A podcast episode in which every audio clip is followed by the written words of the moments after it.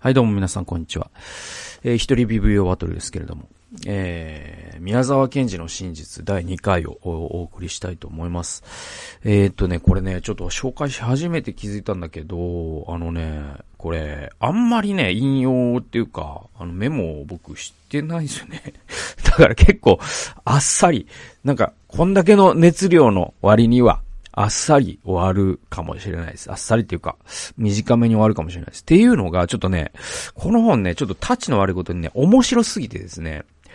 なんか面白すぎる本って、ちょっともうメモをするのも忘れちゃうんですよね。そう。だから、あのー、なんていうのかな、あの、えっと、その人文科学系の、社会学とかさ、そういう、あと進学とかね。まあそういうのの面白すぎる本はもう結構ね、メモメモすることも含めて面白いみたいなのがあるんだけど、まあこの類の、ある種の、まあこれちょっと沢木幸太郎っていうのもね、僕言ったけど、そういうなんていうのかな、もう本当にノンフィクションの、とにかくこうもうスピード感というかさ、もう、次を、次のページをめくりたくてしょうがないみたいなのが最初から最後まで続くみたいな、そういうさ、本。まあまあ、ある種のミステリーとかもそうなのかもしれないですけど、だからそういう本は、ちょっともう、ね、メモを取るのも忘れちゃうっていうのがあって、だからちょっとですね、あの本当まあそういうことも含めて、この本の、あの結局まあ僕がどんだけ説明したところで、あの八掛けにしかならないっていうか最大ね、あのまあ本当100%この面白さを知りたいという人はぜひですね、手に取っていただけたらと思うんですよね。もう買う価値のある本ですから。はい。で、えっと、2020年の、えー、新潮文庫から出てる、えー、今野勤さんの本なんですよね。でね、まあ、あの、前回ちょっと言いましたけど、その、宮沢賢治という詩人が、まあ、詩人というんでしょうか、作家というんでしょうか。まあ、ちょっとこのね、彼の射程を考えると、彼の言説の射程を考えると、もうちょっと預言者と呼んでもいいのかもしれないですけど、まあ、そういう人ですよ。で、まあ、で、彼っていうのが、その、耳の詩人っていうね、聴覚っていうものが彼の、えー、キーワードで、で、彼は常にこう脳内に音楽を聴くようにしていて、えー、それを書き留めるっていうね、そういう施策の、えー、っと、スタイルをしていたんですよね。で、まあ、ちょっとここから急に本題に入るんですけど、まあ、この本の主題っていうのが二つありまして、え、一つが、その、これは有名な話で、えっ、と、えー、妹のとし子の死なんですね。で、その死っていうものと、彼女の失恋っていうのがあるんですよ。で、ちょっと後でも説明しますけど、その、えっ、ー、と、とし子の失恋っていうのが、まあ、これが、結構その銀河鉄道の夜なんだっていう解釈はすごい一般にルフしているらしいんですよ。で、もう一個の軸を作ったのがある種この本とも言える。で、これはその、そのもう一個の軸っていうのはその著者の今野さんの推論ではなくて先行研究があるんですよ。で、そういうものと、その彼が改めて発見した、えー、当時の手紙とか新聞記事とかを再構成していくと、あ、これはこういうことなんだっていう一本の意図が見えてくる。これが、ケンジ自身の恋なんですね。で、それは、ケンジがどこにも明示してないです。で、それには明確な理由があります。それは、相手が男性だったからなんですよ。で、その人を保坂っていうんですね。えー、ちょっと、えー、この2箇所引用しながら行きたいと思います。133ページです。ケンジの恋を初めて具体的に論証したのは、これが先行研究ですね。菅原千恵子である。菅原は平成6年間の、えー、著書、宮沢賢治の青春、ただ一人の友、保坂家内をめぐって、において、保坂家内っていうですね、家内、喜ぶにうちって書いて、確か家内でよ、近うちいや、家内でよかった。保坂家内をめぐって、において、えー、大正5年4月に盛岡高等農林に入学してきた保坂家内への検事の友愛は、友愛の情は、その極まるところで恋愛の情となり、検事自身がそれを自ら認めざるを得なくなった時から、検事の苦悩が始まったと指摘している。えー、次がですね、もう一箇所続けて引用ですけども、えー、193から194ページです。保坂に対する検事の思いを知るために、ここまで短歌やエッセイ、手紙を読んできたが、さらに深く検事の心情を知る手がかりはないだろうか、と私は考えた。そこで再び思い出したのが、慣れてあざめるの先駆形を含める、えー、冬のスケッチという単詞群である。ね、短い詩の群である。で、これは大正6年の後半、すなわち、保坂との交流が濃密になってきた頃から、えー、大正10年頃にまで までに書かれたとされる。スケッチの名の通り、断片的な詩のメモ集で、そこに恋、君という言葉が使われている詩がかなり含まれていた。率直なかつ苦悩の、えー、恋の歌だ。ね、恋の死だ。死だ。えー、大正6年から10年までの間に、検事の周りに親しい女性はいなかった。冬のスケッチにおける恋愛の対象は保坂家内しかあり得ない。っていうのは、まあ、状況証、状況証拠としてですね、まあ、著者は言ってて、まあ、これだけじゃなくて、いろんなことから、あ、保坂さんとのエピソードっていうのが出てくるんですね。で、まあ、保坂さんの確か実家までなんか追いかけるとかいうことも確か、えっと、検事がしてたりとかするんですよ。で、これってね、あのー、ちょっとね、補足が必要で、えっと、まず一つ目はこの慣れてあざめるっていうね、えー、っていう詩が、ここにその193ページの引用に出てくるんだけど、実はこの、えっと、宮沢賢治の真実のその旅と言っていいでしょう。ね。長い旅なんですよ、この本一冊が。で、その旅の始まりはどこから来るかというと、このな、慣れてあざめるっていう、まあ短い詩があるんですよ。4行ぐらいかな。で、その慣れてあざめるっていう、う詩が、これで何なんだろうなっていう謎の詩なんですね。で、それが、あのー、なんだっけ、その、えっと、宮沢賢治のその生活範囲ってものすごく狭いんですよ。その人生を通しても。多分本当に日本からもちろん出てないし、ほとんど岩手県内で人生を終えた人なんですよね。で、えっと、彼の地元の、なんていうのかな、その、読んだ詩とか、そういったね、その手紙とかって全部辿れるんですよ。これはここで、ここを歩いてる時にこう書いたはずだっていうのが全部わかるんですよね。賢治の詩ってね。で、そこを実際に、その、もうね、すでに建物とか全部変わってるんだけど、その地形を歩きながら著者がこの慣れてあざめるっていう詩をもう一度読んでみた時に、読んでみたっていうかね、それを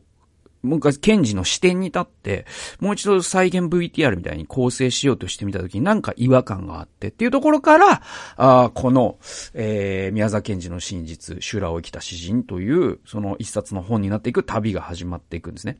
で、そのミステリーの、この慣れてあざめるっていうのは、ちなみに何だったかというと、これが、その、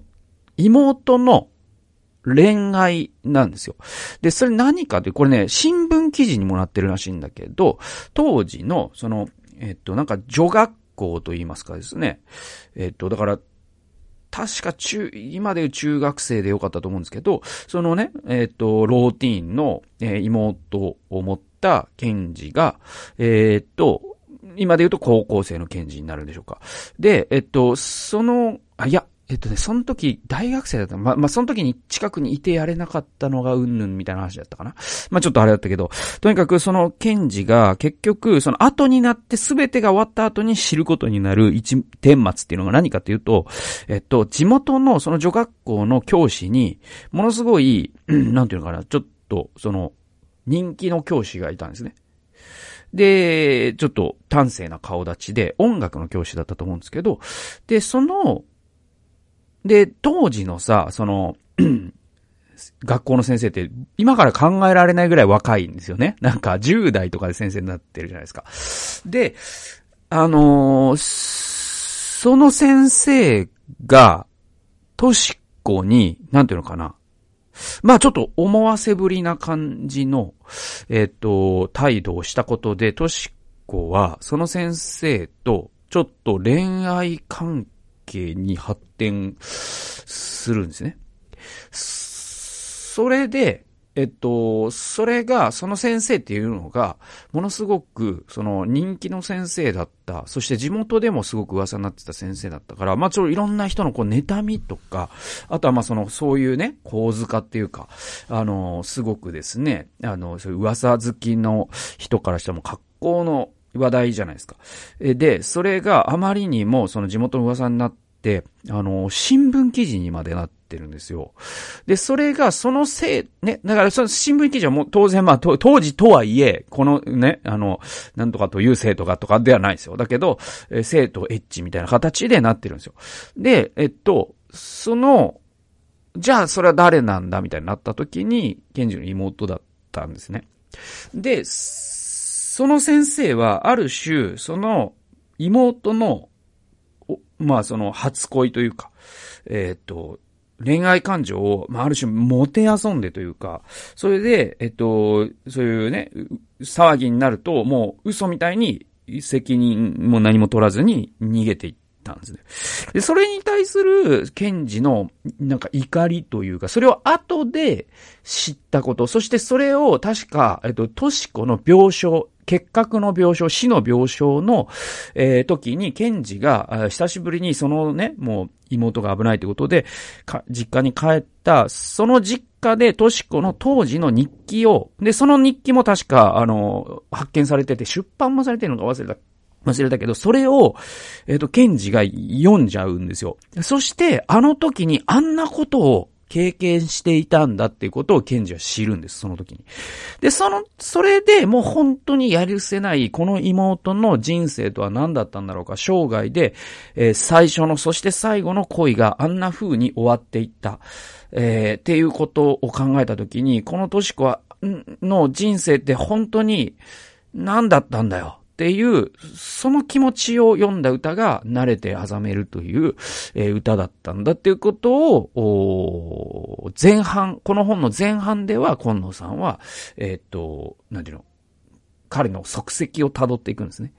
で、えっと、それと同時進行するようにして起きていたことが何かというと、この保坂家内という、その、まあ、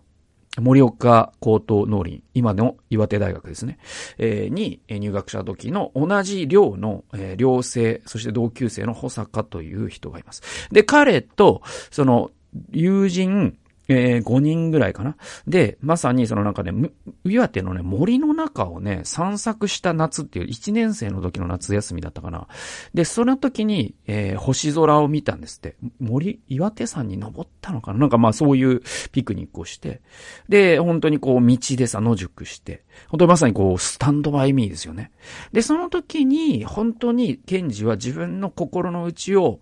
心から話し合い、そして、相手もは、それを分かち合ってくれたという深い友情の体験をするんですね。で、それが、だんだんと、まあ、ケンジがどこまで自覚し、いつから自覚しっていう、えー、ことが、えっ、ー、と、その時ではないんでしょうけど、徐々に、今で言うともう恋愛としか考えられないというか、いや、恋愛になっていくんです。で、だからこそ、ケンジはめちゃくちゃ悩んだんです。で、ここに宗教が関係していて、確かですね、保坂がキリスト教徒なんですね。で、えっと、ケンジはケンジでものすごく宗教的な人物で、確かな、何宗だったか忘れたけど、仏教のものすごく、なんていうのかな、終身っていうのかな、あの、だから、ストア派のような、キリスト教で言うと、というか、西洋で言うと、えー、ま、あの、ストイックの語源となったね。えー、っと、ものすごくこう、身を律して禁欲的に生きるっていうんですかね。えー、そういうタイプの仏教ですね。だからすごい、まあ、ピューリタン的な仏教って言うんでしょうか。だからそういうのの私塾みたいのに、えっと、賢治はか、通ってて。で、一方、大阪はクリスチャンじゃないですか。で、だからその、でも信仰は違うんだけど、その、えっと、真理を求めるっていうところでは、この人と自分は一つなんだっていうことを賢治は確信していくんですよ。で、その恋愛感情も100%多分、あの、本物だったし、その友情っていう感情も100%本当だし、その宗教を追い求めるというか、真理を追い求める仲間っていうか、同志っていうのかな。そういう感情も100%で、もうとにかくこう自分の分身のように、ケンジは保坂のことを考えていって、で、だんだんこう恋愛っていう要素が強くなってくるにつけ、彼自身が悩み始める。なぜならば、えケンジが救済を見出したその仏教というものが、その、いわゆるこう同性愛というものを、まあ、当然と言っていいのかわからないけど、あの、認めてないんですね。はい。だからピューリタン的な仏教っていう僕が言ったのはそういう意味合いも含まれてるんだけど、だから自分の信仰と、その自分の中の感情っていうか恋愛感情の折り合いがだんだんつかなくなってきて、賢治はもう深く悩むようになっていくんですよ。で、その足跡を追っていくと、最後のその銀河鉄道の夜っていうものの意味がやっと分かってくるっていう、まあそういう本なんですね。えー、で、あのー、だから、保坂に何度も何度も、ケンジはその恋文とも、て、友への手紙ともつかぬ、手紙を書いてるんです。で、そのいくつか残ってるんです、今も。で、そうするとね、で、もう、明らかにもう、これはもう、愛の告白だろうというくだりもあれば、ね、あの、ケン、我々は真理に向かって歩んでいる。その真理に向かって歩む君を道連れとしたいんだ。っていうようなこと書いてる。で、これで言うと、こうそれは、その、あなたはキリスト教という道、私は仏教という道。まあまあ、あの、ケンジの本心は多分、保坂にも自分の仏教に入って欲しかったっていう、あの、気持ちが透けて見えるんですけど、え、でも、あの、違ったとしても真理を共にみ、ね、あの、共にこの、ね、その、クソ世界において、もっと深いものを求めている人っていうのが本当に少ない。でも君ならば一緒に求めれるかもしれない。みたいな、そういうですね、手紙を書いていく。で、それに対して保坂が、その、ね、真理を求めるっていう思いは本当にそうだし、あのね、岩手山に登ったあの夜のことは忘れない。君との覚えは本当にあの、忘れられない思い出だ。君は大切な人だ。だけども、その愛というものに僕は答えることができないと思うっていう返信をするんですよ。で、保坂に恋人ができていくときに、ケンジがある種ちょっと壊れていくんですね。で、極端に宗教的になっていくんですね。で、えっと、251から252ページです。えっと、はい。えー、満天の星の下でゴロ寝をし、星を見上げていた少年ケンジは、10代の頃からずっと自分は宇宙の一部であり、自然と一体であると実感してきた。己の中に自然のようなものに、えー、の、も、えー、っと、ごめんなさい。えー、己の中に自然そのもののように生まれた同性を恋したう心を、ケンジは天国これね、天国ちょっとね、僕もう、あの、これ、口で説明することもできない難しい字なんで、すいません。それぞれググってください。ゴンベンになんか、見たことのない感じです。で、曲って曲げるとか言って、まあ、仏教用語ですね。で、天国っていう仏教用語で、で、これが、横島なこと、正常ではなく、異端であることを意味する。であると思い込み。だから、その自分の同性愛感情っていうのが、まあ当時その LGBTQ とかそういう、そして生物学的な基礎があるの当然知られてないです。で、その欧米でそうであったように、えー、ね、明治の日本では、その江戸ではちょっと寛容だったと聞きますけど、やっぱりその、すごくですね、そそういうものはちょっと異常な、ちょっともう精神病院に入れられちゃうぐらいのね、同性愛だと。まあそういう世の中ですから。で、それはその仏教用語で言うと天国にあたる。で、これは横島で異常で正常ではないという意味だと。で、この自分は天国にあたる、そういう感情が自分の内側から生まれちゃってるっていうことに、えー、気づくんです。で、一方でそれは、賢治の中では、これって自然なものだっていうことも、検事の実感としてあるわけですよ。これなんか横島と、その、仏教は言うけれども、仏の教えはそう教えてる。そして社会でも当然、当時の明治の、え対象の社会か。では、もう、あの、ね、精神病院級への、ちょっと、あの、異常な行動。ちょっともう人にも絶対言えないし。えー、だけど、検事の本心としては、これってなんか、自分の中のまっすぐな感情で、で、まさに今の科学で言えばまっすぐなんですよ。なぜなら生物的学的な基礎があるんだから。で、なんだけど、その、その矛盾というか、その仏の教えと、この自分の実感の相入れなさっていうものに揺れていくんですよ。で、春と修羅というですね、えっと、詩かな？で、あ、があるんですけど、この春と修羅での最後の叫びは、自然の一部としての自分を天に受け入れさせ、また自らを受け入れるための叫びだった。と私には思える。そう思って最後の二行を読むと、賢治の思いがずしりと伝わってくる。私の善とは容易ではない。なおも激しく赤い光にさらされるだろう。それでも私は私でいよう。まあこれあの、現代訳というか、あの元の詩はごめんなさい、それぞれ参照してください。ね、ウィキペディアにももしかしたら出てるかもしれないです。有名な詩です。春と修羅。で、えっと、その最後の2行っていうのが、まさにその文脈で読むときに、賢治が、その自分は煉獄の火で焼かれるかもしれない。ね、地獄の火で焼かれるかもしれない。なぜなら、この天国という横島な感情が自分の中からどんどんと湧いてくる。それは保坂に対する思いである。で、その後も実は、あの、思い寄せていた人が、まあ、その時にはもう、なんていうのかな。その若い時は、の保坂に対する思いって、もう、いわば、こう、赤い火が燃え盛ってるようなね。で、それをもう自分の中で止めることができない。でもそれが失礼に終わり、えっ、ー、と、人生の後半というのかな。それこそその、雨にも負けずとかを書いた頃の後期の宮沢賢治にも思う人はいた。それも男性だったらしいんですよ。なんだけど、それはもう、言ったらこう、炭火のような、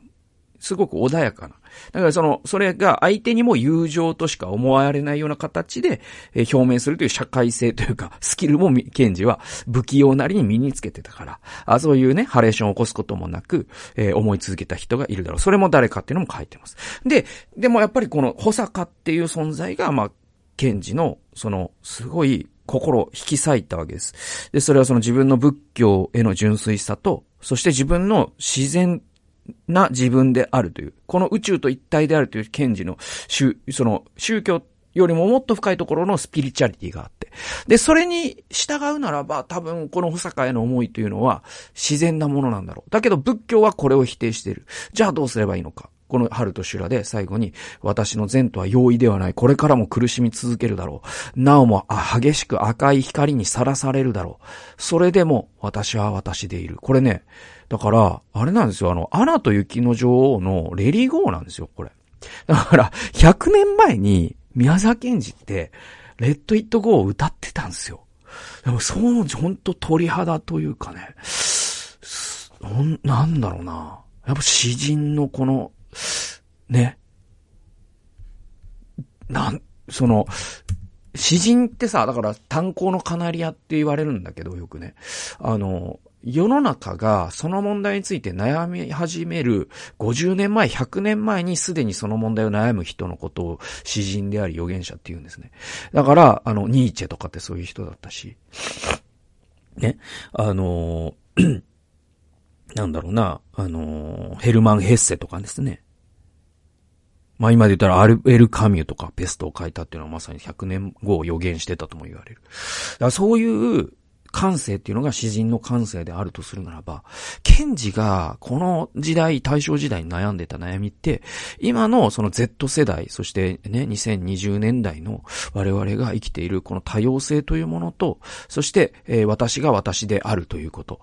えー、そしてその社会の同調圧力、規律、ね、道徳みたいなもの、規範みたいなもの。それとの葛藤っていうのが、まあすごく、あのー、大きくなっている。で、それを表現しているのが今で言うと、そのレディ、レディーガガであったりとか、ディズニーのアニメーションであったりとか、まあ、ブラックライブズマターであったりとかするんだけど、そういった悩みっていうのを、えー、ケンジはもう100年前にすでに悩んでて死にしてるんですよね。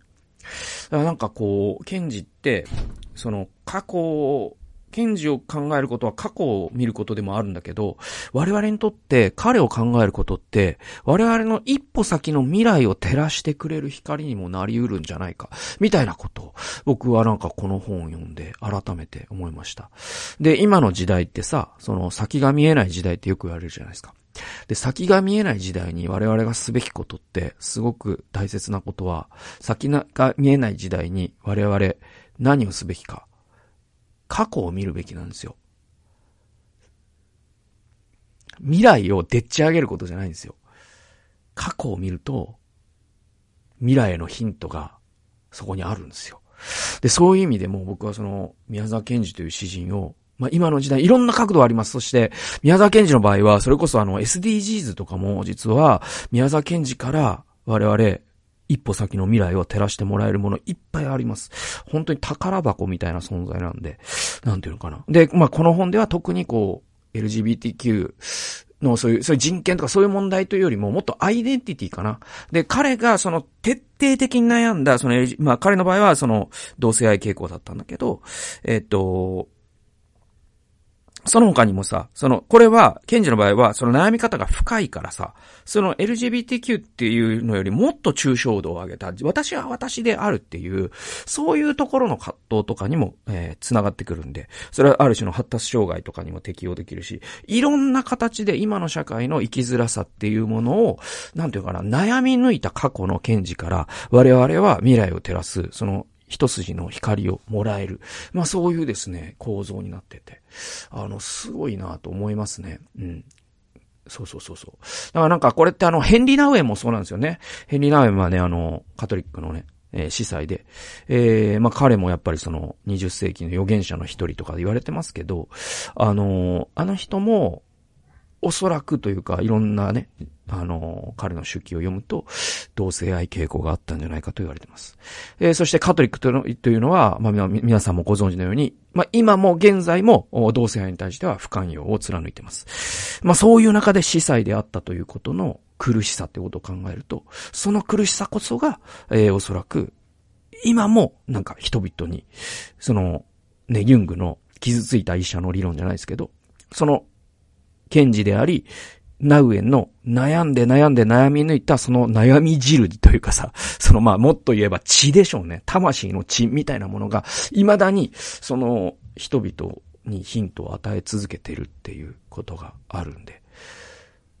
で、まあ今ね、いろんなことがね、その LGBTQ にしても、そのね、発達障害にしても、いろんなことが生きやすくなる方に行ってるっていうのはすごくいいことだと思うんだけど、で、そういう世の中になったらなったで、また次の悩みを悩んでる人もいるかもしれません。でもそういう人にとっても悩み抜くということが未来の、を生きる人のにとっての糧になるかもしれないっていうことを思わせてくれるという意味でも、ケンジや、その、